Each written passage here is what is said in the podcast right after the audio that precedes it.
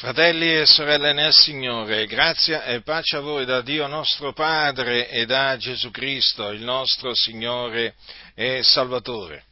Gesù, eh, prima di essere assunto in cielo, voi sapete che apparve ai suoi discepoli, ai suoi apostoli apparve per circa quaranta giorni, dice la Scrittura, lo troviamo scritto in... Negli Atti degli Apostoli leggiamo che eh, ai quali, cioè agli Apostoli, anche dopo che ebbe sofferto, si presentò vivente con molte prove, facendosi vedere da loro per quaranta giorni e ragionando delle cose relative al regno di Dio. Ora, nel corso di queste apparizioni, eh, Gesù parlò dunque con i suoi eh, Apostoli. Apparve loro vivente, e si presentò loro vivente, era risuscitato dai morti, d'altronde, e quindi eh, gli era apparso, gli apparve. E tra le altre cose eh, Gesù disse ai suoi undici apostoli queste parole: andate per tutto il mondo e predicate l'Evangelo ad ogni creatura. Chi, chi avrà creduto e sarà stato battezzato sarà salvato, ma chi non avrà creduto sarà condannato. Quindi c'è un ordine ben preciso che essi ricevettero, che eh, fu quello di predicare l'Evangelo in tutto il mondo, ad ogni creatura, ad ogni creatura.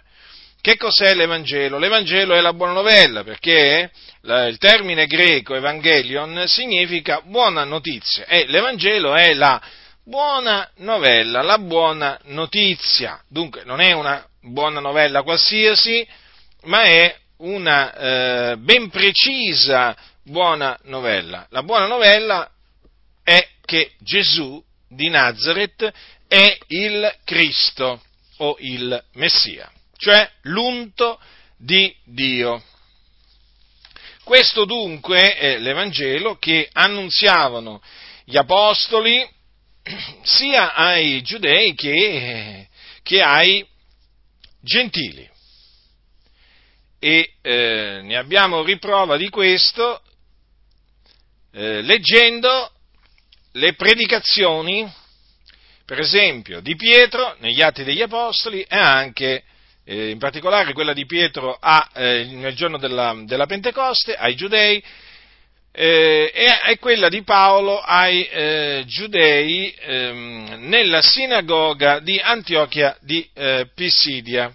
Ma eh, c'è un'altra predicazione che conferma appunto che il, la, l'Evangelo consiste nella buona novella che Gesù è il, il Cristo, e questa prova, questa conferma la troviamo nella predicazione che l'Apostolo Pietro, apostolo della circoncisione, fece a casa di Cornelio. Ora, eh, l'Apostolo Paolo ricorda ai santi di Corinto l'Evangelo, l'Evangelo che lui aveva loro annunziato, che i, eh, i Corinti avevano ricevuto e mediante il quale erano stati salvati. E allora leggiamo dal capitolo quindici di Primo Corinzi,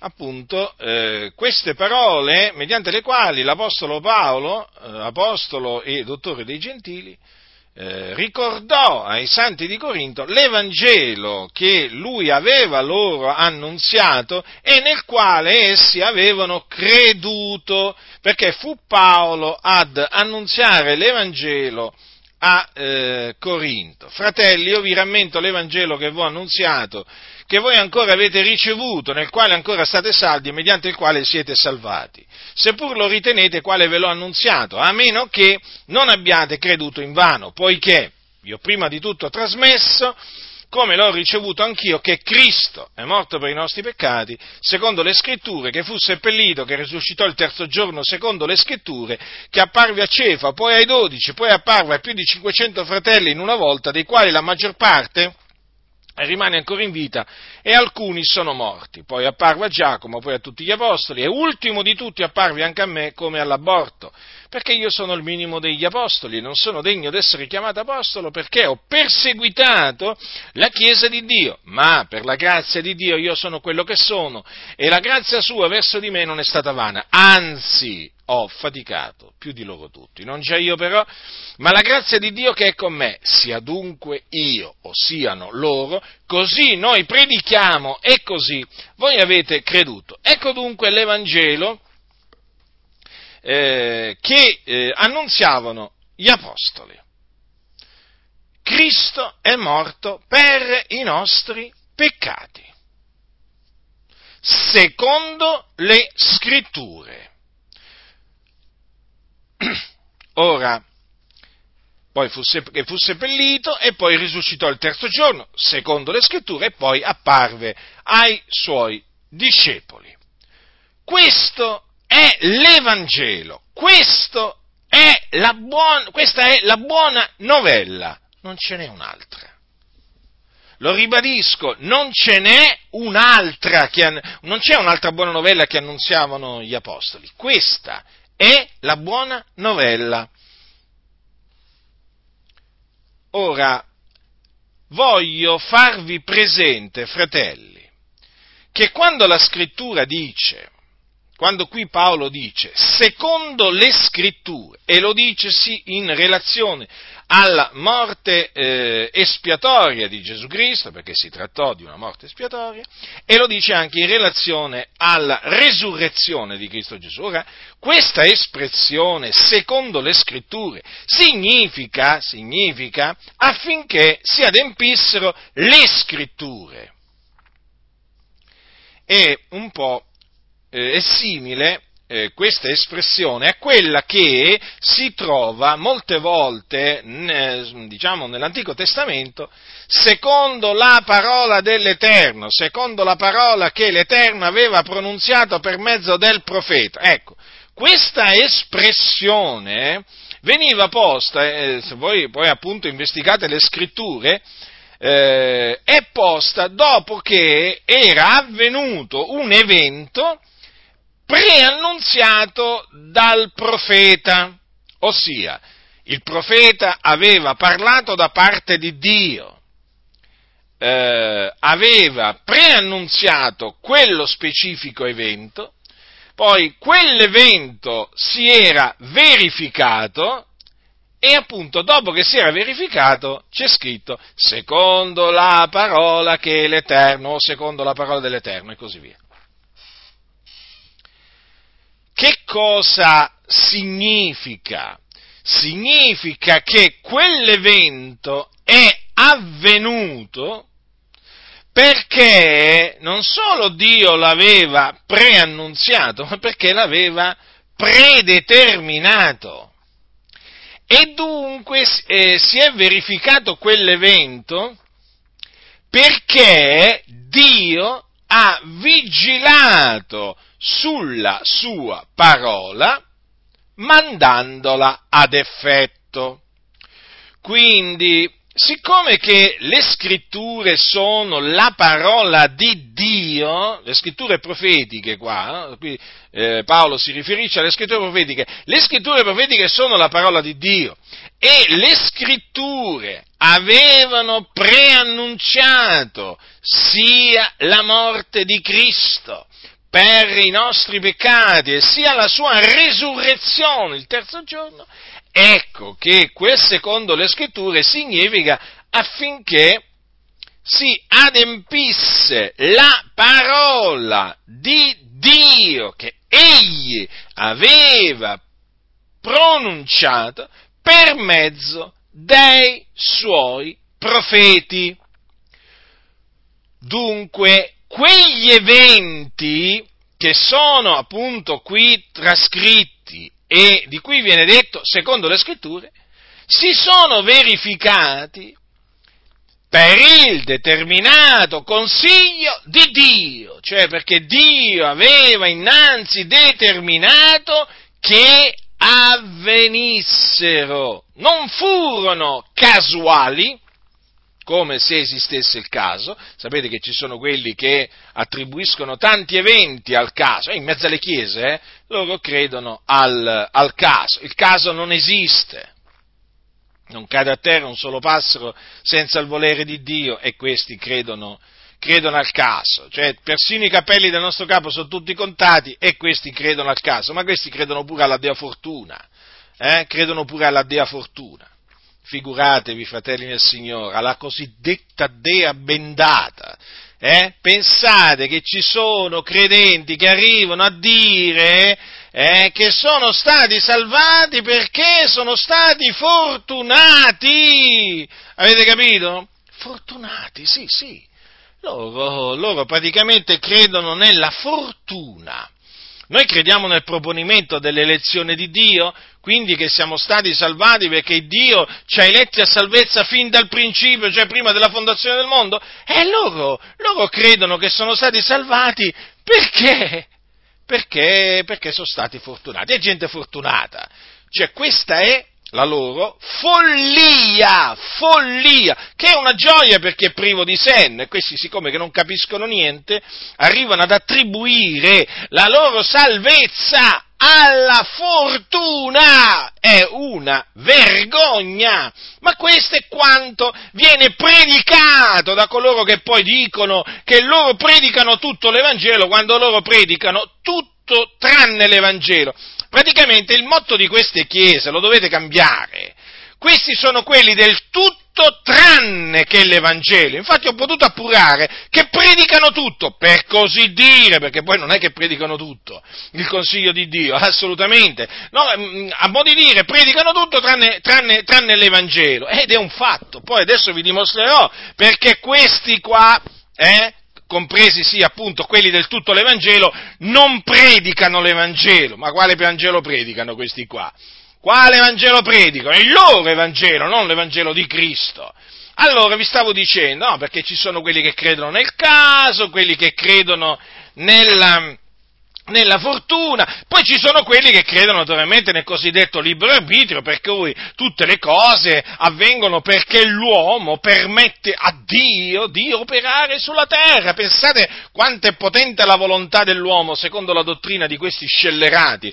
Praticamente Dio è in cielo e aspetta che l'uomo gli dia, gli faccia un segno o un cenno o gli dica qualcosa, insomma, Signore Dio, adesso è arrivata l'ora, io ti do il permesso di operare nella mia vita, nella, ehm, sulla faccia della terra. Sì, perché Dio, che volete, è sul trono, ma non è che Dio regna, Dio è uno spettatore, l'Iddio di costoro, che aspetta, aspetta una parolina, un sussurro, un cenno da parte dell'uomo che gli dica, beh, dai, adesso puoi operare, ti do il permesso di operare. Ecco appunto la, eh, l'eresia del libero arbitrio, proprio tradotta, tradotta veramente in questi termini, che sì, è vero, eh, sono, diciamo, estremizzo io il, la spiegazione del libero arbitrio, ma perché solamente in questa maniera voi potete capire che il libero arbitrio è una menzogna, una menzogna. Ecco perché ve lo spiego in questa maniera,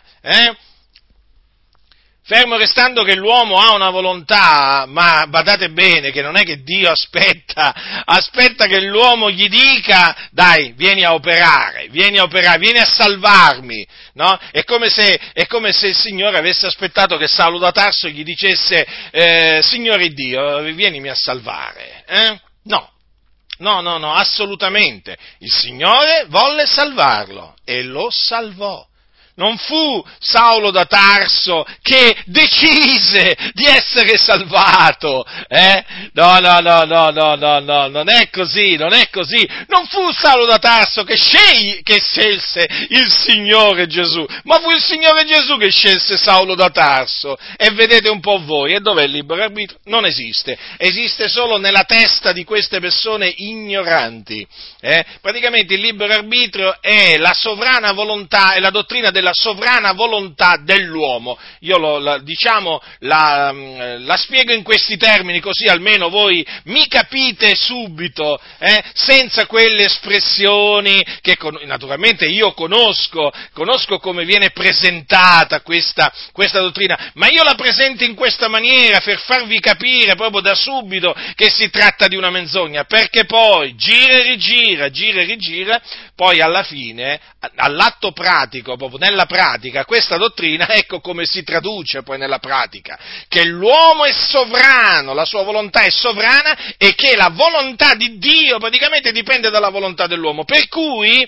per quanto riguarda la salvezza, non è che il Signore fa grazia a chi vuole fare grazia, come dice la Sacra Scrittura, Dio ha detto io farò grazia a chi vorrò fare grazia, no, secondo gli scellerati di, che insegnano il libero arbitrio, eh, Dio fa grazia a chi vuole essere graziato, quindi la grazia l'uomo la, otte, la ottiene solamente se la sua sovrana volontà decide appunto di voler ottenere la grazia da Dio, capite? Quindi Dio non è più un re, non è più il re dei re, non è che siede sul trono e regna, no, Dio, Dio è uno spettatore, è uno spettatore degli eventi, eh?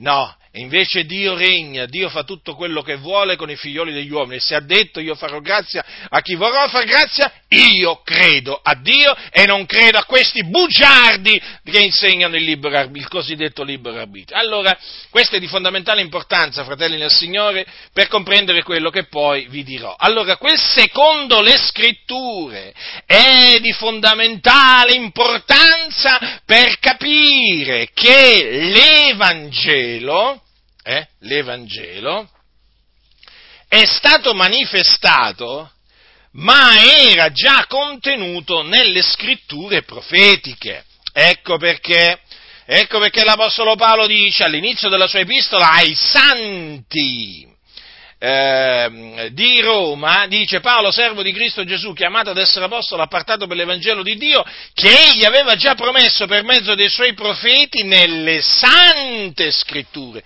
Vedete dunque? L'Evangelo era stato promesso da Dio per mezzo dei suoi profeti e quindi per mezzo delle scritture profetiche, era contenuto nelle scritture profetiche e attendeva di essere manifestato, eh? Praticamente quello che Dio aveva promesso aspettava di essere manifestato. Naturalmente poi il Signore adempì quello che aveva promesso a suo tempo, hm? Perché Dio ha fatto ogni cosa bella a suo tempo, quindi nella pienezza dei tempi. Quindi quel secondo le scritture eh, indica un... Eh, un una, parola, una parola preannunziata da Dio, e quindi un evento preannunziato da Dio, ma non solo preannunziato, ma anche predeterminato, predeterminato. Ora, questo è l'Evangelo, eh, potenza di Dio per la salvezza di ognuno che crede. Quindi, chi crede in questa parola viene salvato dai suoi peccati, ottiene la remissione dei suoi peccati, viene giustificato, viene rigenerato, rigenerato, sì, e quindi diventa un figliolo di Dio. Ecco perché è eh, indispensabile annunziare l'Evangelo ai peccatori, perché non v'è salvezza senza l'Evangelo, non c'è remissione dei peccati senza Evangelo, non c'è giustificazione senza l'Evangelo, non c'è riconciliazione con Dio senza Evangelo. Fratelli nel Signore, ascoltatemi. L'Evangelo è questo, e senza, quest, senza annunziare questo Evangelo al mondo gli si annunzia il nulla. Se non si annunzia questo Evangelo al mondo e gli si annunzia qualcosa d'altro, gli si annunzia il nulla. Ora, qualcuno dirà, ma allora, fratello Giacinto, ma io non ho mai sentito predicare l'Evangelo. Eh, lo so, ci sono molti che non hanno sentito mai predicare l'Evangelo. Infatti molte chiese non annunziano l'Evangelo. Il fatto è che Dio nella sua grandezza riesce a salvare, riesce a salvare delle persone, eh, sempre mediante l'Evangelo, ma in comunità dove l'Evangelo non viene predicato. Sembrerà qualcosa ad alcuni di incredibile, ma non è incredibile, noi lo crediamo perché veramente le vie di Dio sono più alte delle nostre e Dio lo ha fatto e lo continua a fare. Naturalmente queste chiese non sono giustificate, assolutamente, vanno veramente riprese, da queste bisogna uscire immediatamente, però credetemi, Dio è sovrano. Eh, come riesce a salvare le anime anche in mezzo a quelli che alla predis- la, la predestinazione la odiano? Mm? Pensate, io sono stato salvato in mezzo a degli arminiani, eh? Io non sapevo nemmeno cosa fosse la predestinazione quando sono stato salvato. Io sono stato salvato in un ambiente pentecostale, eh, diciamo, mh, eh, antipredestinazione proprio eh, al, al massimo. al massimo, all'ennesima potenza, eppure, eppure il Signore mi ha salvato, eh ma perché? Perché la salvezza dipende dal Signore, eh? Non è che dipende dalla Chiesa che frequenti, no, no, dipende, dipende dal Signore, eh, il Signore riesce a salvare pure anime in mezzo agli arminiani, eh? In mezzo agli arminiani, e il Signore riesce a salvare anime anche, mediante l'Evangelo naturalmente, in mezzo a chiese dove ti predicano un altro Evangelo. Poi naturalmente quando tu, eh, una volta che vieni salvato poi, eh, chiaramente il Signore ti illumina, e poi dopo esci da quella chiesa perché chiaramente ti rendi conto, ti rendi conto che eh, magari quella chiesa ti ha parlato di Gesù, ma non ti ha annunziato l'Evangelo. Però il Signore, il Signore ti ha dato di credere in Gesù Cristo, quindi nella sua morte espiatoria, nella sua resurrezione, nelle sue apparizioni, eh, e tu sei stato salvato, ma non perché loro ti hanno annunziato l'Evangelo, perché praticamente tu magari hai letto, sei andato a leggere eh, la storia di Gesù di Nazaret e allora hai creduto nell'Evangelo, ma credimi, ci sono tanti, tanti e tanti pastori evangelici che predicano dai pulpiti tutto, ma ripeto, questo tutto significa proprio veramente il nulla talvolta, eh? Eh, tranne l'Evangelo. Voi mi direte, sì, ma parlano di Gesù. Beh, guardate, pure i massoni parlano di Gesù. Guardate che pure i massoni parlano di Gesù. Che, che significa? Che significa? Che significa? Parlano di Gesù, sì, è vero, è vero, dicono che Gesù ha fatto dei miracoli, dicono che, eh, dicono che Gesù eh, ha parlato con la donna samaritana, gli ha detto alcune cose, sì, sì, lo so quello che dicono, sì, sì, parlano di Gesù, ma non annunziano l'Evangelo. C'è una differenza tra parlare di Gesù, di qualcosa che Lui ha fatto, ed annunziare l'Evangelo, eh, c'è una grande differenza, c'è una grande differenza. Quindi nel momento in cui poi voi eh, capite che la Chiesa di cui fate parte non annuncia l'Evangelo, non vi rimane altro che uscire. Allora, proseguiamo. Dunque questo è l'Evangelo, l'Evangelo nel quale il, l'uomo deve credere per essere salvato. E difatti questa è la ragione per cui Gesù ha detto ai Suoi, andate per tutto il mondo e predicate l'Evangelo ad ogni creatura, eh? Perché appunto eh, l'Evangelo è potenza di Dio per la salvezza di ognuno che crede, hm? Se no il Signore non avrebbe eh, ordinato di predicarlo per, mh, ad ogni creatura, non vi pare? È del tutto logico, eh? È del tutto logico, perché nel momento in cui viene predicato l'Evangelo viene annunziata la salvezza, viene annunziata la salvezza, perché la salvezza si ottiene credendo nell'Evangelo. Ora, Eh, adesso vi spiego, vi spiego eh, perché tante chiese non predicano l'Evangelo. Parlo di chiese evangeliche, eh? Parlo di chiese evangeliche, sia chiese eh, diciamo pentecostali che chiese non pentecostali. Naturalmente voi, eh, chiaramente sarete voi poi ad accertarvi eh, di persona di quello che io vi sto, vi sto per dire, hm? Perché i fatti, i fatti sono questi, sono inconfutabili i fatti. Molte chiese, vorrei dire la maggior parte delle chiese, non predica l'Evangelo, comprese quelle pentecostali. Ora, eh, ma io n- non solo vi dico che molte chiese non predicano eh, l'Evangelo, ma mi sp- vi spiego anche perché. Perché non predicano l'Evangelo? Perché ci deve essere un perché. Ma ci deve essere per forza un perché. Non può essere che delle chiese non annunziano l'Evangelo senza un perché. Ci deve essere un perché, o comunque più perché. E io adesso vi enumero questi perché, o meglio, le ragioni per cui queste chiese non predicano l'Evangelo di Cristo Gesù, ma predicano un altro Evangelo. E qual è questo altro Evangelo? Gesù ti ama, Gesù ti accetta, come, Gesù ti accetta così come sei, Dio amore, eh, Gesù vuole entrare nel tuo cuore, vuole diventare il tuo migliore amico, Gesù è la risposta ai tuoi problemi, Gesù vuole riempire il vuoto che c'è nella tua vita. Ecco, questo è, questi sono i vari, mh, diciamo, Vangeli, no? Che si sono appunto creati queste chiese che annunziano, eh? Quindi quello che loro annunciano è proprio un altro Evangelo. Ma io adesso vi spiegherò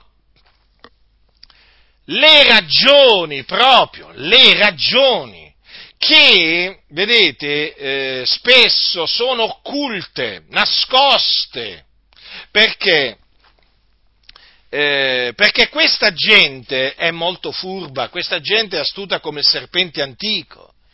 E allora, per potervi eh, naturalmente nascondere l'Evangelo, eh, chiaramente ricorre all'astuzia. Eh, ma io ho compreso, grazie a Dio, il Signore mi ha dato di comprendere le ragioni per cui queste chiese non annunziano l'Evangelo. Allora, naturalmente sono alcune, alcuni motivi, alcune ragioni, eh? E, e ho fiducia nel Signore che vi, diciamo, vi servirà tutto ciò. Vi servirà tutto ciò perché io so che il savio riflette, a differenza dello stolto. E eh, quando il savio riflette, poi diventa più savio che mai. Mm? Ecco perché poi il savio ti ringrazia quando tu lo istruisci, lo stolto invece quando tu lo istruisci ti disprezza. Perché lo stolto disprezza la sapienza che viene da Dio. Allora, non cre- queste chiese che non annunciano l'Evangelo non credono che Dio guida le nazioni e volge il cuore del re dove lui vuole. Non ci credono. Proprio perché loro credono nel cosiddetto libero arbitrio, per cui, secondo questa menzogna del libero arbitrio, Dio non interferisce nelle decisioni degli uomini, a prescindere che essi siano cittadini o, o potenti o autorità, diciamo, a capo di una nazione o intere nazioni. Loro non credono Eh, praticamente a quello che sta scritto, perché la scrittura di, chiama Dio la guida delle nazioni, la scrittura dice che il cuore del re nella mano del, dell'Eterno è come un corso d'acqua, egli lo volge dovunque gli piace, ma loro non credono a ciò, perché credono nella sovranità della volontà dell'uomo. Io la chiamo, lo chiamo così il libero arbitrio, preferisco chiamarlo così. Mm? Ora, non credendo in ciò, loro non possono annunziare quello che annunziavano gli apostoli, cioè che Cristo è morto per i nostri peccati secondo le scritture. Perché non lo possono annunziare? Perché, come vi dicevo prima, eh, quel secondo le scritture significa che G- Cristo è morto eh, affinché eh, si adempisse ciò che eh, Dio aveva innanzi determinato che accadesse. Quindi l'evento della morte di Gesù fu un evento innanzi determinato da Dio. E Dio, per mandare ad effetto questo, quello che aveva innanzi determinato, si usò di nazioni e di re.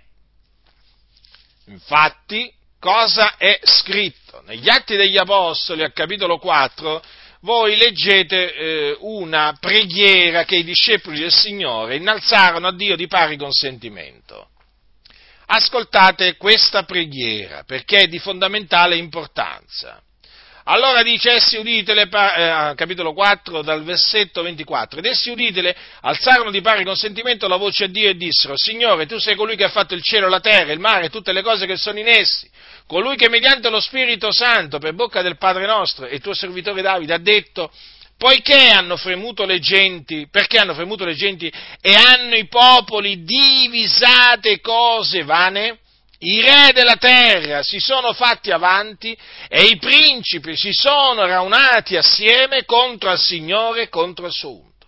E invero, in questa città contro il tuo santo servitore Gesù che tu hai unto, si sono raunati Erode e Ponzio Pilato insieme coi gentili e col tutto il popolo di Israele per fare tutte le cose che la tua mano e il tuo consiglio avevano innanzi determinato che avvenissero. E adesso, Signore, considera le loro minacce e concedi ai tuoi servitori di annunziare la tua parola con ogni franchezza, stendendo la tua mano per guarire, perché si facciano segni e prodigi mediante il nome del tuo santo servitore Gesù. Questa fu la preghiera che i nostri, quei nostri fratelli innalzarono a Dio.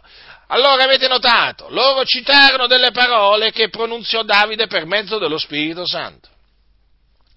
In queste parole, il Dio aveva preannunziato eh, quello che avrebbero fatto dei, dei popoli e dei re della terra. Praticamente si sarebbero radunati assieme contro il Signore e contro il suo unto, cioè contro il suo Cristo o Messia. Qui naturalmente eh, questa era una predizione che concerneva il Messia che doveva venire. E allora notate bene che i discepoli nella preghiera specificarono, specificarono, fecero una, una, pre, una precisazione, eh? Chi furono coloro che si radunarono contro il santo servitore di Dio, che appunto si chiama Gesù Cristo. Chi furono? Eh? Chi furono? Furono Erode e Ponzio Pilato. Erode era re, Ponzio Pilato era governatore della Giudea, quindi delle autorità. E poi parla dei gentili con tutto il popolo di Israele. Eh, I gentili sono gli ebrei, eh, quelli che non sono ebrei di nascita. Eh? E difatti i romani, i romani erano chiamati eh, eh, gentili. Quindi notate, notate che tutti costoro si lanciarono contro Dio e contro il suo unto, cioè contro il suo Cristo, cioè Gesù. Ma badate bene, per fare tutte le cose che la mano di Dio e il suo consiglio avevano innanzi determinato che avvenissero. E, appunto, tra queste cose c'è l'uccisione del nostro Signore Gesù Cristo. Mm? Quindi, infatti voi sapete che Gesù fu arrestato dagli ebrei, fu condannato a morte dal Sinedrio. Il Sinedrio, dopo averlo condannato a morte, lo dette in mano di Ponzio Pilato, che appunto sentenziò che Gesù doveva essere crocifisso. Ora, ora, fratelli nel Signore, furono i giudei per mano di iniqui a uccidere, eh, inchiodandolo sulla croce, il Signore Gesù. Infatti Pietro dirà il giorno della Pentecoste che eh, questo uomo, mh, cioè si riferiva a Gesù il Nazareno, al, disse ai Giudei: vi fu dato nelle mani per il determinato consiglio e per la prescienza di Dio, dice, voi per mano di iniqui, inchiodandolo sulla croce, lo uccideste. Quindi, perché fu ucciso Gesù?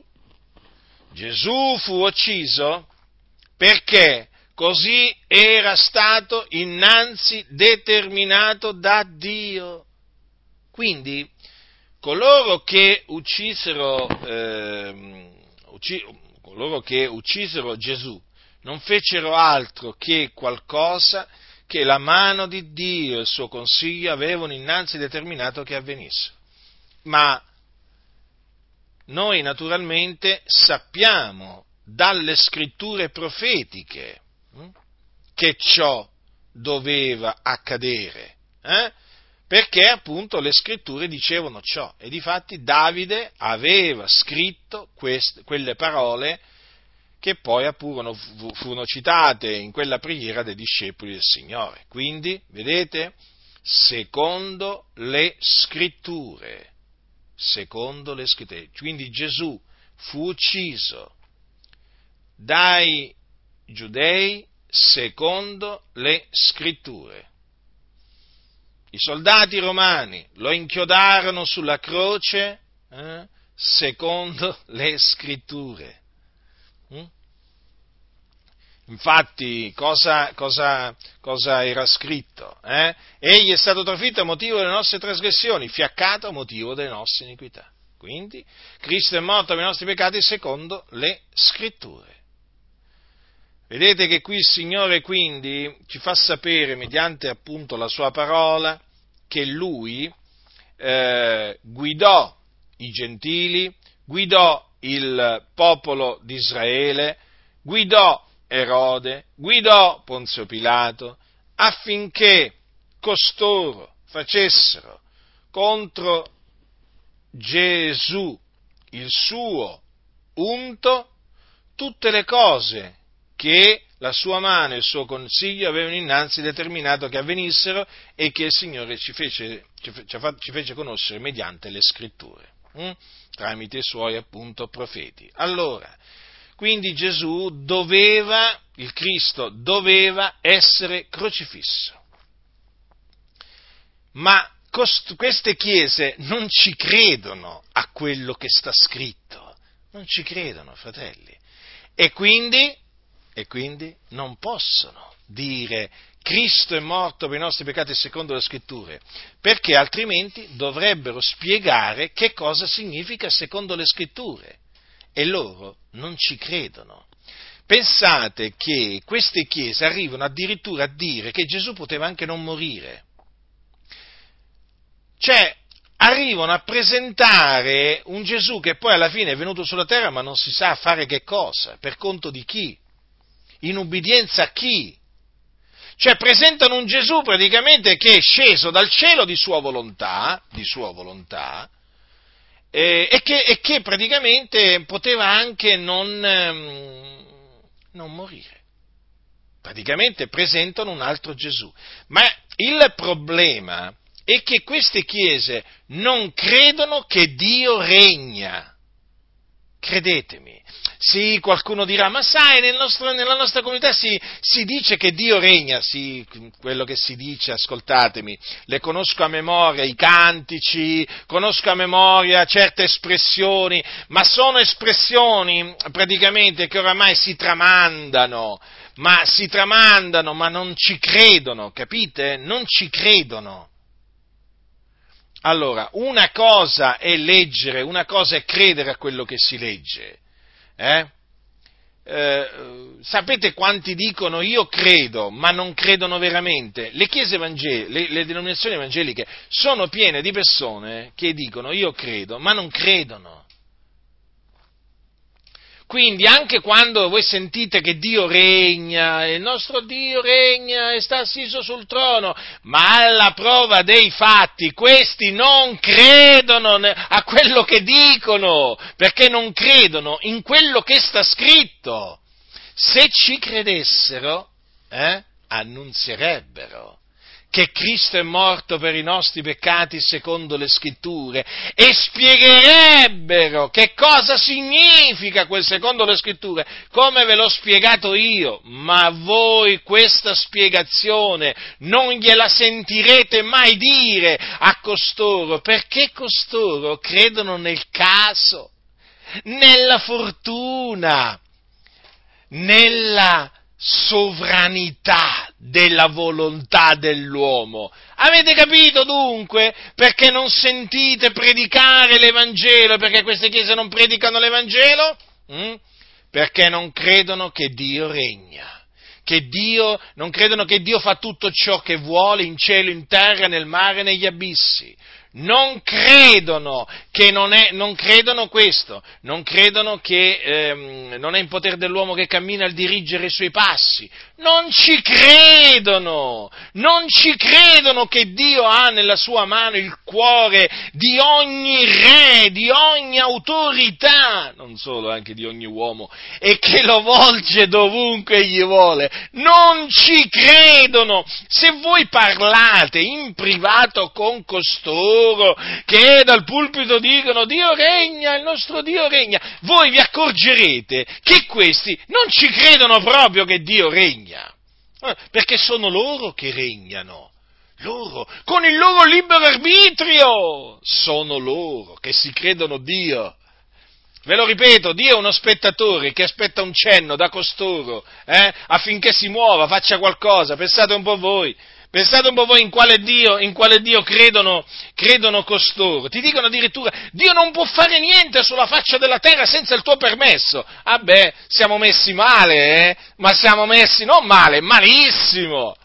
Eh beh, oui, ma se il Signore non può fare niente sulla faccia della terra senza il nostro permesso, ma io, io veramente cadrei, io cadrei nella, nella disperazione. Cioè, praticamente dovrei, do, dovrei cominciare a pensare che Dio è alle dipendenze, è alle dipendenze degli uomini. Eh, beh, ma la Scrittura non mi dice questo, la Scrittura non mi dice assolutamente questo, ma che volete? Eh, ehm, Alla fine, alla fine il Dio, praticamente, presentano un Dio che dipende dall'uomo, non l'uomo che dipende da Dio, avete capito? No, ma figuratevi, fratelli del Signore, ma li ho studiati così approfonditamente questi cianciatori, seduttori, ribelli di menti, proprio nel corso degli anni, che oramai ho capito, ho capito che questa gente è gente finta, gente finta. Avete mai visto dei fiori finti? Allora, da lontano, no? I fiori finti sembrano veramente dei fiori veri, eh?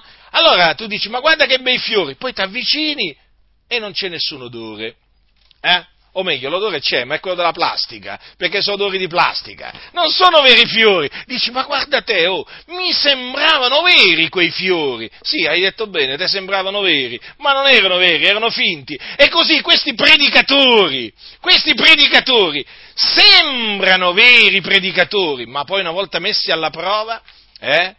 Una volta che me, messa la prova, tu vedi che sono finti, finti come, come i fiori finti, come i fiori di plastica. Ecco, questi predicatori sono finti come i fiori di plastica, lo potete dire. E infatti non trasmettono l'odore della vita. Capite? Questi odorano di morte, quale vita? E quindi ecco che eh, non, possono, non possono predicare l'Evangelo queste, queste chiese perché... Eh, non credono che Dio regna, che fa tutto quello che vuole. Poi eh, queste chiese non credono che esiste il peccato. Eh, no, non, non ci credono, perché non parlano mai contro il peccato. Avete mai sentito parlare contro il peccato questi? Il peccato non esiste. Non esiste. Nei fatti... Nei fatti, allora lasciate stare le loro dichiarazioni di fede, lasciate stare, lasciate stare quelle quattro parole che dicono nei fatti, per costoro il peccato non esiste. E sapete da che cosa l'ho capito questo? Dal fatto che non lo condannano, anzi, se possono, volentieri lo giustificano, anzi lo incoraggiano. Ecco perché per loro il peccato non esiste, è come se non esistesse. Allora, il peccato, infatti non ve lo spiegano mai cos'è il peccato, il peccato è la violazione della legge, perché Dio ha dato una legge, la legge è santa, i comandamenti di Dio sono santi, la violazione, eh, la violazione della legge eh, è peccato, hm? è peccato, ed è una cosa molto grave il peccato, eh? Il peccato è una cosa grave, è una, un'offesa nei confronti di Dio, che è il legislatore, è una violazione della legge di Dio. Quindi sappi che il Signore non è che, eh, voglio dire, mh, fa i complimenti eh, o loda quelli che, eh, diciamo, violano la sua legge, no, nella maniera più assoluta. Infatti quelli che violano la sua legge, eh, essendo dei peccatori, sono dei suoi nemici. Sì, certo. Allora, costoro non credono che esiste il peccato. Quindi, e quindi, e se, guardate, e se dovessero insistere che ci credono che esiste, guardate che alla fine per loro il peccato non è una cosa così grave. No, non è una cosa così grave, non è qualcosa che praticamente ti rende nemico di Dio, non è qualcosa che attira l'ira di Dio sopra di te, no. Se, se, se alla fine ti dicono che credono che esistono nel peccato, però in fin dei conti, alla fine, non è mai il peccato di cui parla la Sacra Scrittura. State attenti perché questi usano le stesse parole, però gli danno sempre un altro significato. Allora, dato che loro non credono nell'esistenza del peccato, non credono nemmeno che il peccato... Eh, eh, doveva essere espiato eh, doveva essere espiato mediante il sangue.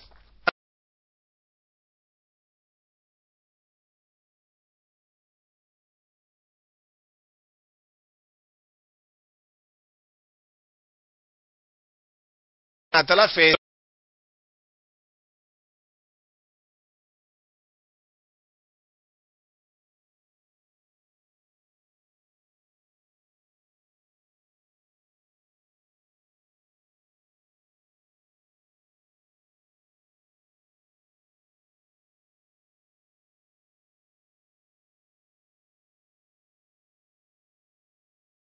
doveva prendere il sangue di questi animali e portarlo nel luogo santissimo.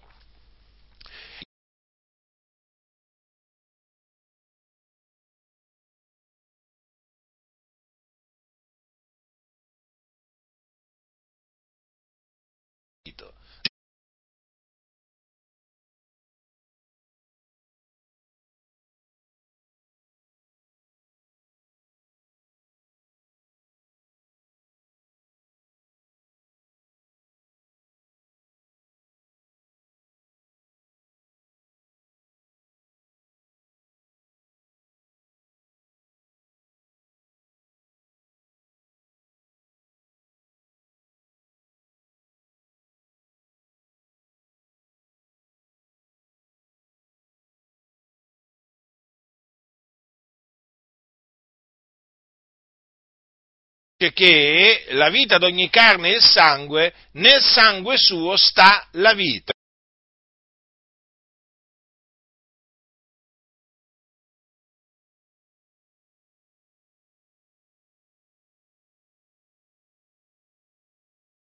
Eh, suo sta la vita e mediante appunto eh, la vita, mediante il sangue, eh, il Signore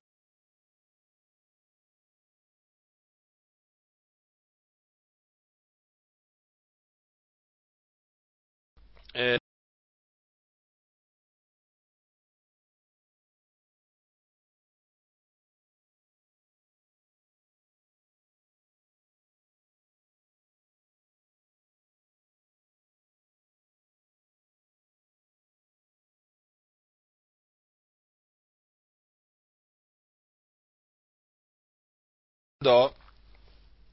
era qualcosa, fu qualcosa di giusto, noi lo riteniamo qualcosa di giusto.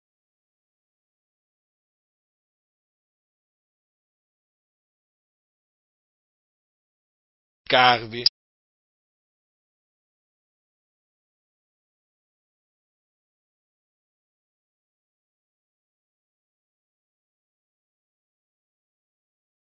sangue di tori e di becchi tolga i, i peccati. E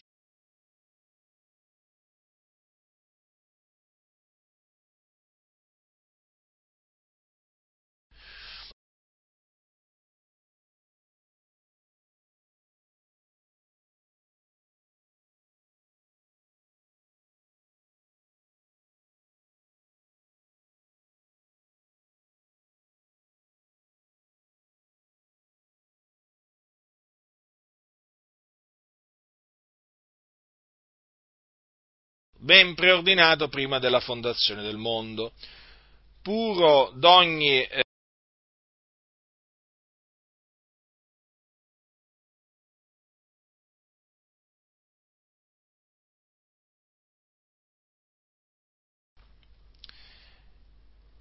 per la propiziazione per i nostri peccati.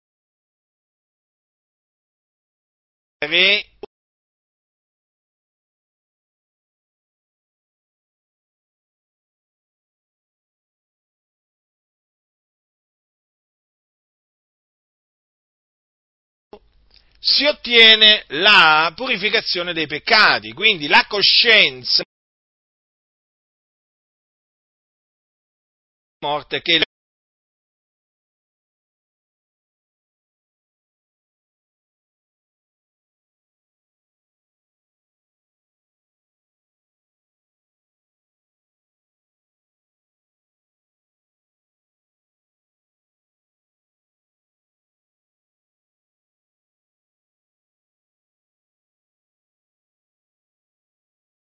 la purificazione dei peccati, no? Provvedercela. E così, infatti,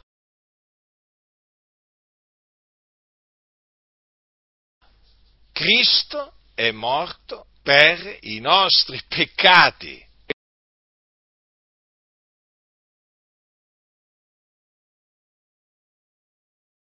Quelli che presentano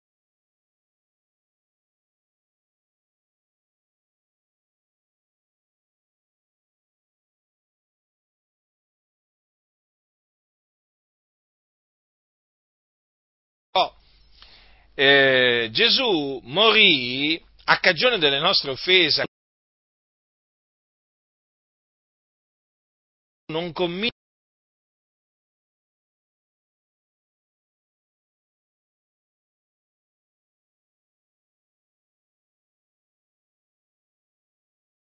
preannunziata dalle scritture, dalle scritture.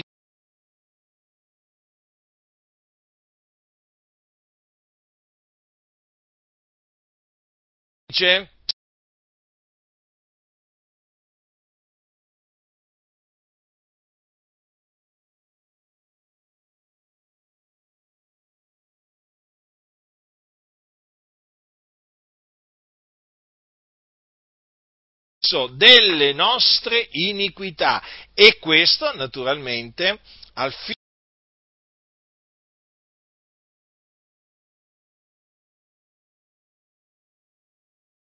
suo sangue. Ma questi non credono che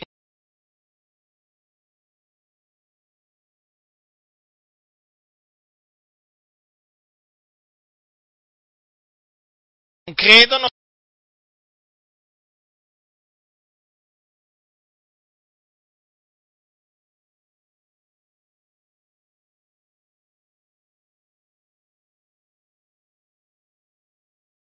Eh, peccati, non ci credono, ma tutto parte dalla o della grazia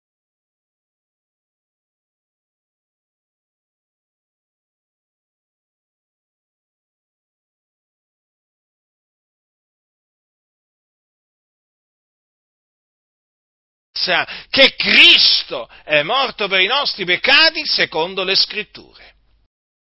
Fratelli nel Signore, guardate, è triste, è triste quello che io vi sto dicendo, ma i fatti sono questi, i fatti sono questi, non sono, non sono altri i fatti. E io vi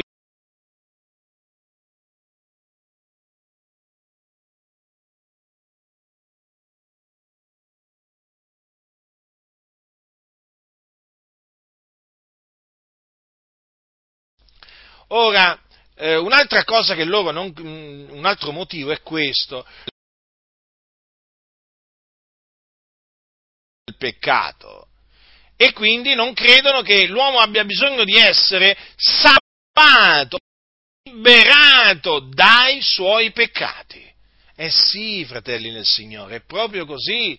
E questo naturalmente è qualche cosa di, di, di grave. Allora la scrittura dice che chi commette il peccato è schiavo del peccato. Schiavo. Allora, e vedete che alla fine dobbiamo tornare sempre al... Allora, lo, chi è schiavo del peccato naturalmente è morto poi nei suoi... nei suoi peccati, perché? Perché il salario del peccato è la morte. Allora, cosa significa? È come se fosse il peccatore, è come se fosse un uomo legato da delle funi, da delle funi, capito? O, o, da, delle, o da delle catene, eh? Bisogna che qualcuno lo liberi. Allora, da solo non può liberarsi dalla, da questa schiavitù, cioè dalla schiavitù del peccato. Lui ha bisogno che qualcuno lo liberi. Questo qualcuno di Nazaret, il Cristo, il Cristo eh, di Dio. Perché solo lui? Muto.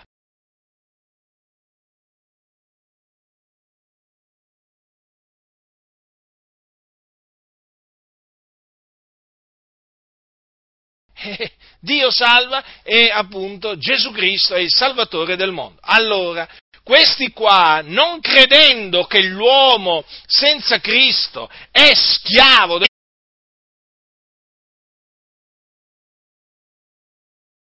predicare, predicare l'Evangelo, perché? Ma perché l'Evangelo senza di Dio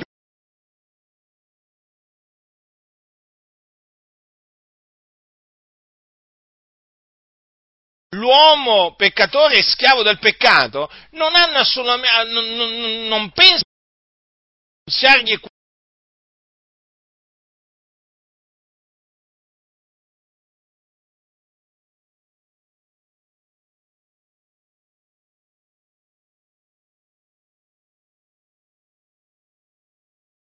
quando loro usano la parola salvezza, ricordatevi, non intendo dal peccato, ma intendono una sorta di salvezza, una sorta di emancipazione totale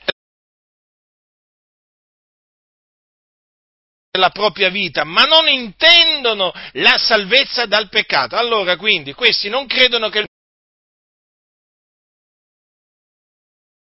di essere salvato, liberato dai suoi peccati. Quindi, dato che l'Evangelo è potenza di Dio per la salvezza ognuno che crede, è chiaro che chi conosce l'Evangelo, chi crede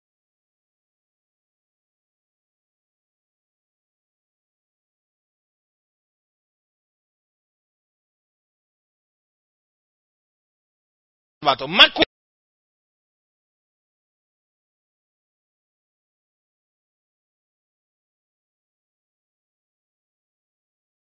la loro salvezza. Avete capito? Allora voi direte, ma come salvezza? Ma sì, voi sentite la parola salvezza, ma perché non vi spiega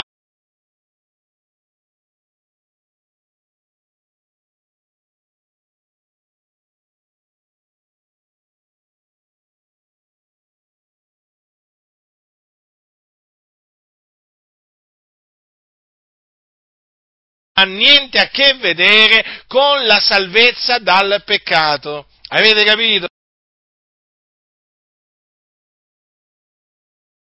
D'annunziare l'Evangelo ai, ai, ai peccatori, perché loro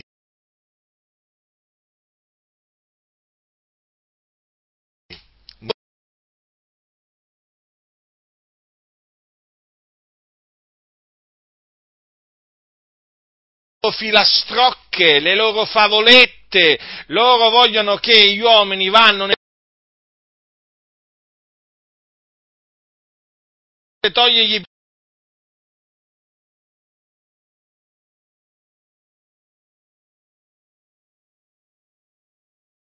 non interessa proprio niente, ma ve lo posso assicurare, proprio niente. A questi, se gli uomini vengono salvati dai loro peccati, rimangono schiavi dai loro peccati, non gli interessa niente. Loro, il loro desiderio, la loro preghiera è che gli uomini affollino i loro locali di culto. Poi, una volta che sono dentro i locali di culto, ci pensano loro. Ci pensano loro a sfruttarli, ingannarli, a derubarli. Ecco, ecco qual è il fine della loro predicazione, della costruzione di questi templi. Non è la salvezza degli uomini.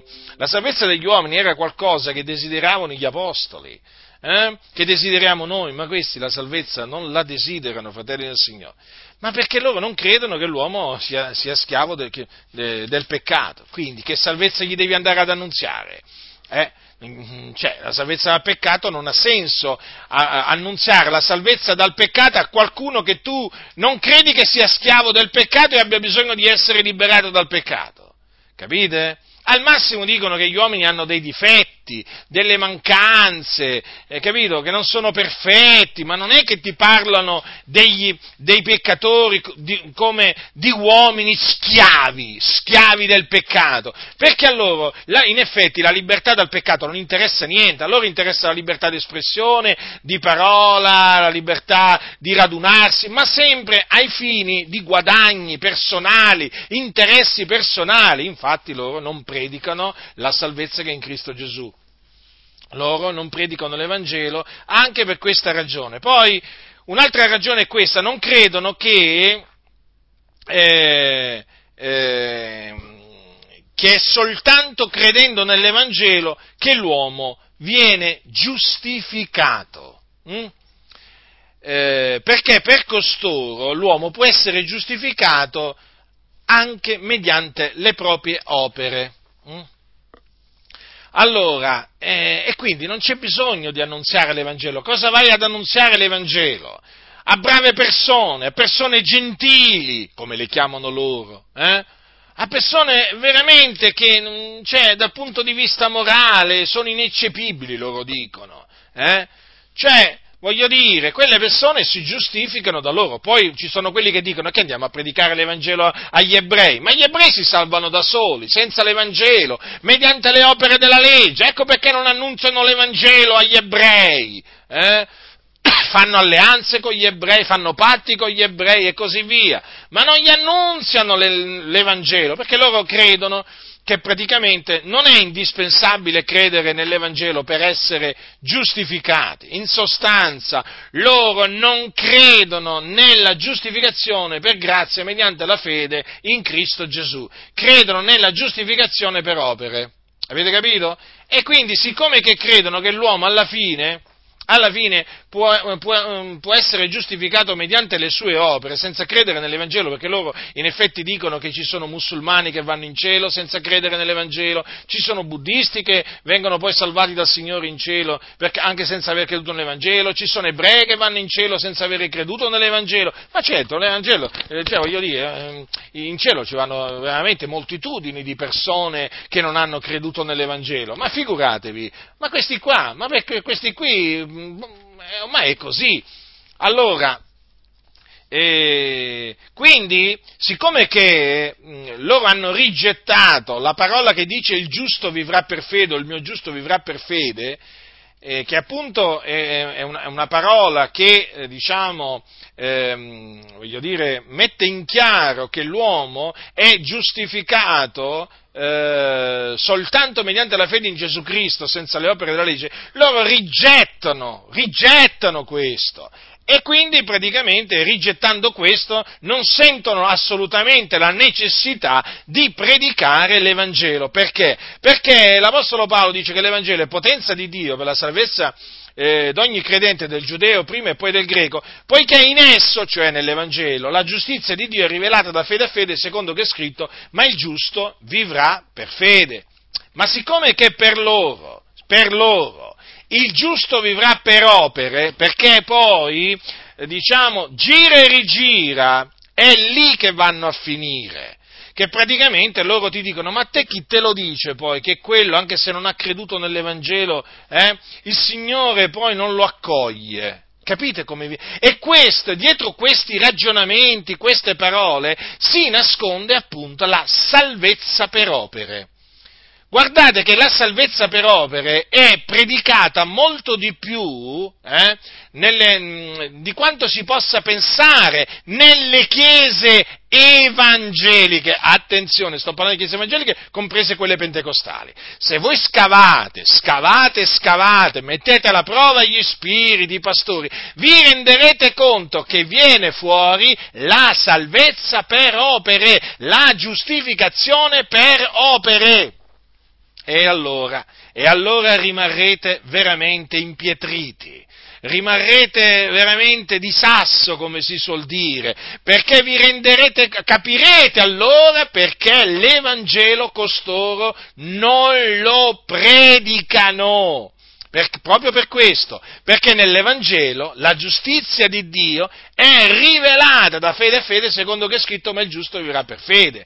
Ma loro non ci credono che il giusto vivrà per fede, loro dicono che l'uomo può anche tranquillamente non credere e sarà giustificato lo stesso. Pensate, la scrittura dice che per le opere della legge nessuna carne sarà giustificata, ma loro dicono che per le opere della legge invece tanti saranno giustificati. E come?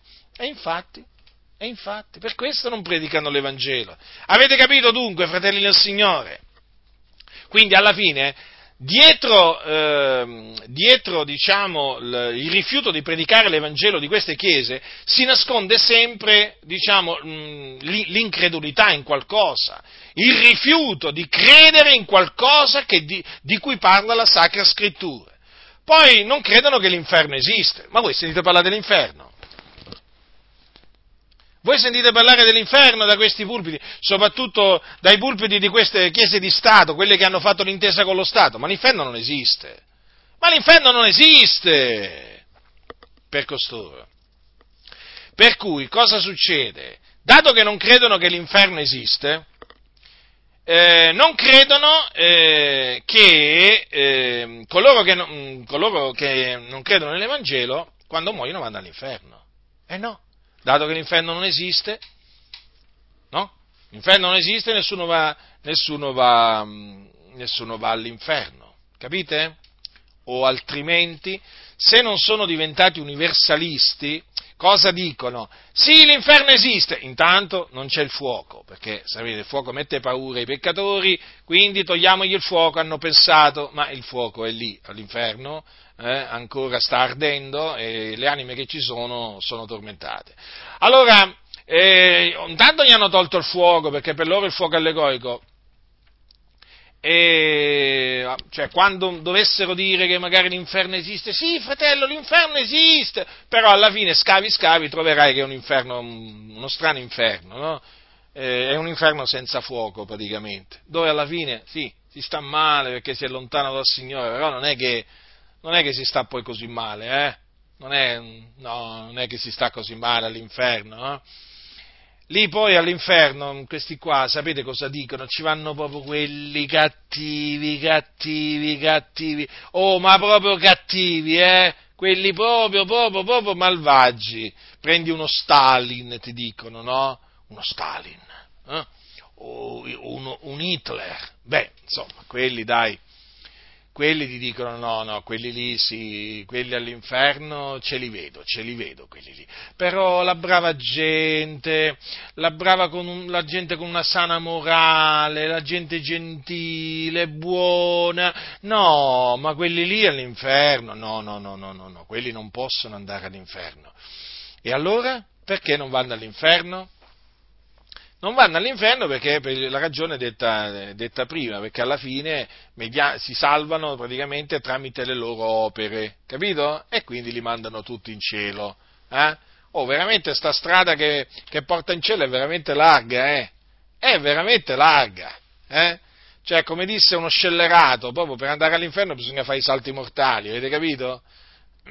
Cioè, proprio, bisogna proprio impegnarsi. Praticamente uno per andare all'inferno, secondo costoro, si deve impegnare come si è impegnato Hitler e Stalin, per così dire. Avete capito? Insomma, ne devi fare proprio di male eh, per andare all'inferno, perché se no, altrimenti, tutti in cielo! C'è una strada così, proprio una superstrada c'è, veramente. Non so quante corsie, ma è una strada veramente così larga, veramente.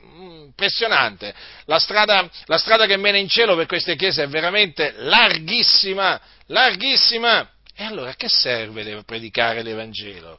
A che serve? Non serve a niente, perché tanto alla fine l'inferno non esiste, se esiste eh, non c'è il fuoco, non si sta così male, e poi alla fine, insomma, dai, uno anche... Eh no, fratelli nel Signore. Gesù ha detto che chi non avrà creduto sarà condannato. Se non credete che io sono il Cristo, morirete nei vostri peccati.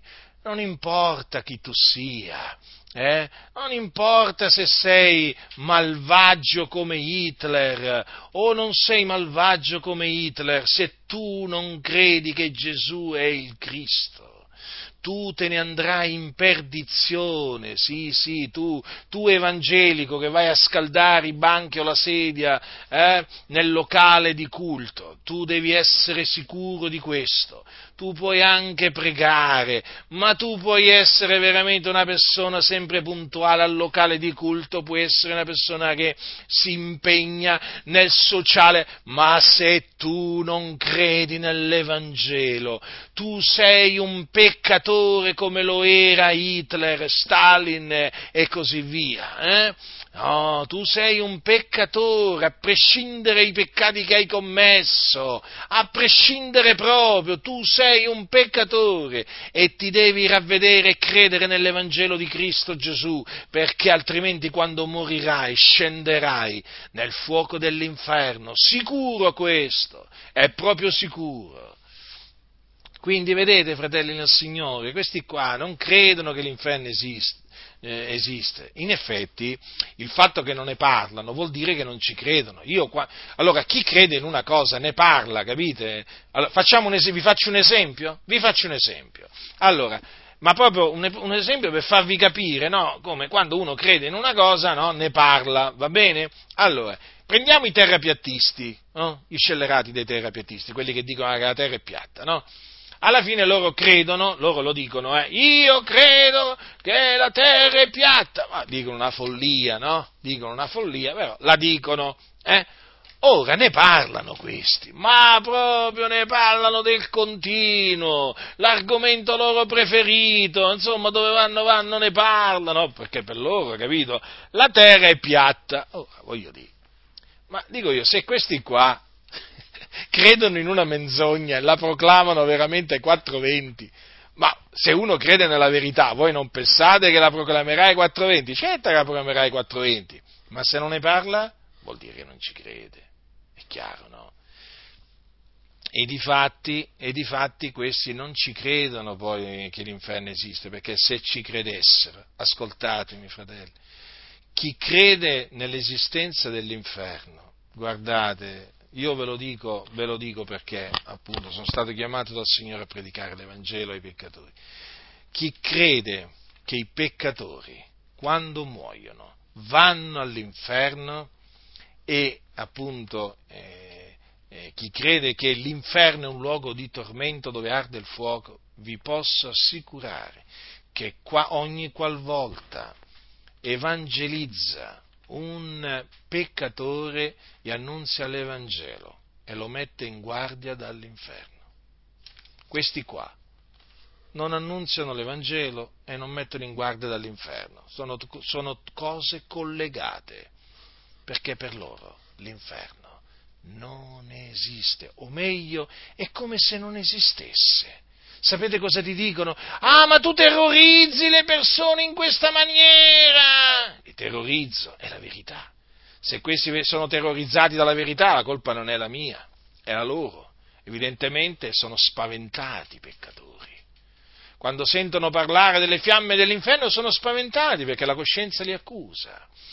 Perché la parola di Dio che viene predicata giudica i sentimenti e i pensieri del loro cuore. Quindi benvenga questo terrore. Eh? Sopra i peccatori, e naturalmente sperando che appunto i peccatori, sentendo annunziare l'Evangelo, si ravvedino, si convertino dalle loro vie malvagie e credano nell'Evangelo. Cioè praticamente ci accusano di essere dei terroristi, avete capito? Oggi predichi l'Evangelo, metti i peccatori in guardia dalla fine che faranno se non credono nell'Evangelo e sei un terrorista! Ma proprio te lo dicono proprio chiaramente, ma tu che terrorizzi le persone! Eh, allora sono in buona compagnia, sono in compagnia di Paolo, di Pietro, tutti terroristi, tutti terroristi, siamo una banda di terroristi. E difatti, a come ci hanno chiamato a noi? A cellula, com'è che ci hanno chiamato? A cellula di Al-Qaeda, una roba del genere. Ma sapete, poi si sbizzarriscono questi scellerati. Comunque, e poi, naturalmente, ecco, passiamo a un'altra ragione per cui non predicano l'Evangelo, perché non credono che Gesù è risuscitato dai morti. Eh, proprio così. Proprio così, fratelli del Signore, proprio così. Sono capaci a dirti che Gesù ha sofferto, eh, sono capaci, ma notate quando si arriva alla risurrezione di Cristo dai morti, è come quando c'è un blackout. Avete presente quando c'è un blackout? Eh, sparisce la luce, la corrente elettrica, ecco, eh, si fermano, si blocca tutto. E perché? E perché secondo voi? Perché? Perché... Ehm, non credono che Gesù è risuscitato dai morti. E vi dico un'altra cosa, ci sono, ci sono quelli che dicono che credono che Gesù è risuscitato, ma state attenti perché in effetti non ci credono, sono un po' come i testimoni di Geova, che dicono che credono nella resurrezione di Gesù, ma poi alla fine, studiando la loro dottrina, ti accorgi che in effetti loro non credono che Gesù è risuscitato. Allora state attenti perché in mezzo alle chiese evangeliche molti non credono che Gesù è risuscitato, anche se dicono che credono nella risurrezione, perché la risurrezione poi la spiegano, eh, diciamo, in una maniera proprio completamente diversa da come la presenta la Sacra Scrittura. In sostanza, la risurrezione di Gesù la presentano come una sorta di allegoria, capite? Allegoria, o in una maniera che non corrisponde assolutamente alla maniera in cui la presenta la Sacra Scrittura. Quindi state molto attenti, state molto attenti, perché ci sono quelli che dicono che Gesù è morto e risorto, attenzione, attenzione, ma per quanto riguarda la morte non credono che sia stata una morte espiatoria e per quanto riguarda la resurrezione non credono che sia stata una resurrezione del suo corpo. Io vi avverto perché queste cose le, le ho appurate e badate bene che queste cose avvengono in mezzo alle chiese evangeliche, eh? Quindi non vi sorprendete, fratelli nel Signore, se l'Evangelo non viene annunziato da queste chiese, eh? In queste chiese regna l'incredulità. Stiamo parlando dell'Evangelo, fratelli. Non è che io vi sto parlando del velo, che con tutta l'importanza che ha, non può essere paragonato all'Evangelo, capite? L'insegnamento sul velo è importante, fa parte del consiglio di Dio. Ma non è l'Evangelo che va annunziato ai peccatori, eh? Non è potenza di Dio per la salvezza di ognuno che crede. È un insegnamento che va trasmesso, eh? Quindi stiamo parlando della, della parola, della buona novella che Gesù ha comandato di predicare ad ogni creatura, capite? Pensate che quando la, la buona novella sarà annunziata a tutte le genti, per, perché deve essere resa testimonianza a tutte le genti, allora verrà la fine. Considerate quanto è importante la predicazione dell'Evangelo. Quindi la predicazione dell'Evangelo è fondamentale, fondamentale. Togliete l'Evangelo e non rimane niente. Non rimane niente, fratelli. Se togliete l'Evangelo sparisce la Chiesa, eh? Capite? Infatti dove non c'è l'Evangelo non c'è Chiesa. Perché la Chiesa è l'assemblea dei tirati fuori. Ora, affinché le persone siano tirate fuori dal mondo, hanno bisogno di credere nell'Evangelo, perché senza l'Evangelo non c'è salvezza. Capite? Per quello è importante la predicazione dell'Evangelo, come naturalmente è importante credere nell'Evangelo. Quindi, fratelli, non meravigliatevi se sentite predicare un altro Evangelo. Perché questi non credono nell'Evangelo. Guardate, io ho creduto, perciò ho parlato. Chi ha creduto nell'Evangelo annunzia l'Evangelo, ma quelli che non ci credono non l'annunziano. E le denominazioni evangeliche, comprese quelle pentecostali, sono piene, piene, piene di persone che non credono nell'Evangelo, eh? A cominciare dai pastori. Per quello non viene annunziato. E che ti vengono ad annunziare Gesù ti ama, Gesù è la risposta, e così via. Quello è l'Evangelo? No, quello è un altro Evangelo. Capite? E quindi poi alla fine cosa, cosa, cosa scopri? Che i peggiori nemici delle chiese evangeliche sono dentro le chiese evangeliche, non sono all'esterno, sono dentro, sono questi increduli tra, eh, travestiti da credenti, e tutti si presentano credenti, no? Come credenti, eh? Pace fratello, tutti i fratelli, no? Ma mettete alla prova gli spiriti, mettete alla prova quelli che si dicono credenti, ma credenti in che cosa? In chi? Ma fatevelo dire, ma tu in che cosa hai creduto? In chi hai creduto? Fammelo sapere, perché oggi tutti si dicono credenti. Eh, tutti, i musulmani si dicono credenti, i mariani si dicono credenti, i buddisti si dicono credenti, i shintoisti si dicono, tutti i credenti si dicono, ma io voglio sapere in chi hai creduto, in che cosa hai creduto. Non accontentatevi della, della dichiarazione, io sono un credente, un credente? E allora dimmi in che cosa hai creduto e in chi hai creduto. Cominciamo da questo, cominciamo da questo. Quindi dovete sapere, fratelli del Signore, che nelle denominazioni evangeliche, comprese quelle pentecostali, regna l'incredulità. Allora, vedete, io una volta pensavo, pensavo questo, che regnasse, diciamo, solo l'ignoranza. No, adesso all'ignoranza ci devo aggiungere pure l'incredulità. C'è un'incredulità spaventosa, ma attenzione, l'incredulità nell'Evangelo. Sì, sì, proprio così, non credono nell'Evangelo, infatti non lo annunziano. Ah, ti diranno, ma noi non è che possiamo predicare come predicavano gli apostoli. E come dovremmo predicare? E fatemi capire. E come dovremmo predicare? Come predicano i massoni? No, io mi rifiuto di predicare come predicano i massoni e quello che predicano i massoni. Io voglio imitare gli apostoli. Voglio predicare esattamente quello che predicavano gli apostoli. Che, che ne dicano queste chiese dove regna l'incredulità e l'ignoranza. Sapete, nel corso del tempo si scoprono tante cose. Io ne ho scoperte parecchie. E vi confesso che non avrei mai immaginato un giorno di scoprire tutte queste cose. Ma il Signore mi ha condotto nella sua sapienza, con la sua potenza, mi ha condotto a scoprirle. mi ha condotto a scoprirle, perché io sono uno che scava, io metto la trivella e scavo, scavo, scavo, perché mi metto alla ricerca, faccio investigazioni, perché io voglio capire, io voglio capire i perché, perché so che c'è una ragione. Se qualcuno fa una cosa so che avrà una ragione, come anche so eh, che, avrà un, che ci sarà una ragione se uno quella cosa non la fa. E allora io mi sono messo a investigare, a eh, cercare il motivo, i motivi per cui l'Evangelo non viene predicato da tante chiese. Non dico da tutte, perché voi lo sapete, io non è che generalizzo, da una buona parte però, da una stragrande maggioranza sì. E allora poi scavando, scavando ho capito, investigando, investigando, grazie a Dio ho capito che cos'è che impedisce a queste chiese di credere nell'Evangelo e quindi di annunziare l'Evangelo. E poi quando ci sentono annunziare l'Evangelo, sapete che cosa dicono? Ma che cosa stai predicando? Sì, sì, rimangono meravigliati, anzi, non meravigliati, scandalizzati. Ma cosa predichi? Come cosa predico? Predico l'Evangelo, e ci credo che rimangono meravigliati e scandalizzati. Loro non sanno cos'è l'Evangelo e si dicono credenti, eh?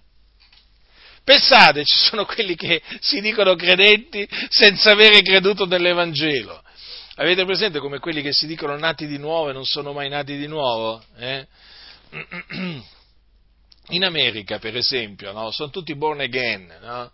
Pure i peggiori delinquenti sono, sono born again, perché ormai lì è una parola molto, molto diffusa. Sai, quello lì è un born again, che significa nato di nuovo, no? Poi vai a vedere la sua vita, è tutto tranne che born again quello. Quello è ancora morto nei suoi falli, nei suoi peccati, e lo chiamano born again, cioè nato di nuovo. Eh? Mi ricordo ai tempi, mi ricordo ai tempi... Eh, Quando, dopo, dopo poco tempo che mi convertì, dicevano che Cliff Richard, il cantante Cliff Richard, era nato di nuovo. Se non ricordo male, anche Donna Summer, una famosa cantante negli anni Ottanta, anche quella mi sembra che la presentavano come, come, come nata di nuovo. Ma io dicevo, no, poi andavo un po' a vedere queste persone, se mostravano, voglio dire, una vita nuova, ma vedevo che la vita non era nuova. Allora dicevo, ma questi qua come fanno a essere dichiarati nati di nuovo? Come fanno a dichiarare di essere nati di nuovo, che questi qui praticamente fanno la vita che fac- hanno, fatto, hanno fatto sempre? E così ancora oggi, no? Sai, sapete, ogni tanto si sente dire, ah, quello è nato di nuovo, poi vai a vedere, ma quello non è nato di nuovo, quello è morto, an- ancora morto nei suoi falli e nelle sue trasgressioni. Quindi state molto attenti, fratelli del Signore, a questo. Io ve lo ripeto per l'ennesima volta, eh, non vi fate ingannare dal fatto che usano le stesse parole, hm? Perché usano le stesse parole, ma gli danno un altro significato. Ecco perché dovete mettere alla prova, diciamo, coloro che si dicono cristiani. Mm? Dovete metterli alla prova, perché eh, appunto ci sono tanti finti cristiani, eh? Eh, dicono di credere ma non credono, eh? Dicono di annunziare l'Evangelo ma non annunziano l'Evangelo, dicono di evangelizzare ma non evangelizzano. Insomma, fratelli del Signore, siete voi che appunto dovete mettere poi alla prova coloro che sentite parlare in questa maniera, per rendervi conto chi avete davanti, nel vostro interesse naturalmente, per amore della verità. Ecco dunque perché queste, queste chiese non predicano l'Evangelo di Cristo Gesù. Vigilate, eh, vegliate, fratelli del Signore, pregate, perché i tempi sono malvagi. Oggi ricordatevi, Eh, quelli che annunziano l'Evangelo sono visti male, molto male, dalle chiese evangeliche, sono considerati dei terroristi, sono considerati proprio persone che dividono le chiese, che fanno tanto male alle chiese. Sì, sto parlando appunto di chiese evangeliche che parlano in questi termini nei confronti di coloro che predicano l'Evangelo. E quindi giudicate voi da persone intelligenti quali siete. La grazia del Signore nostro Gesù Cristo sia con tutti coloro che lo amano con purità incorrotta.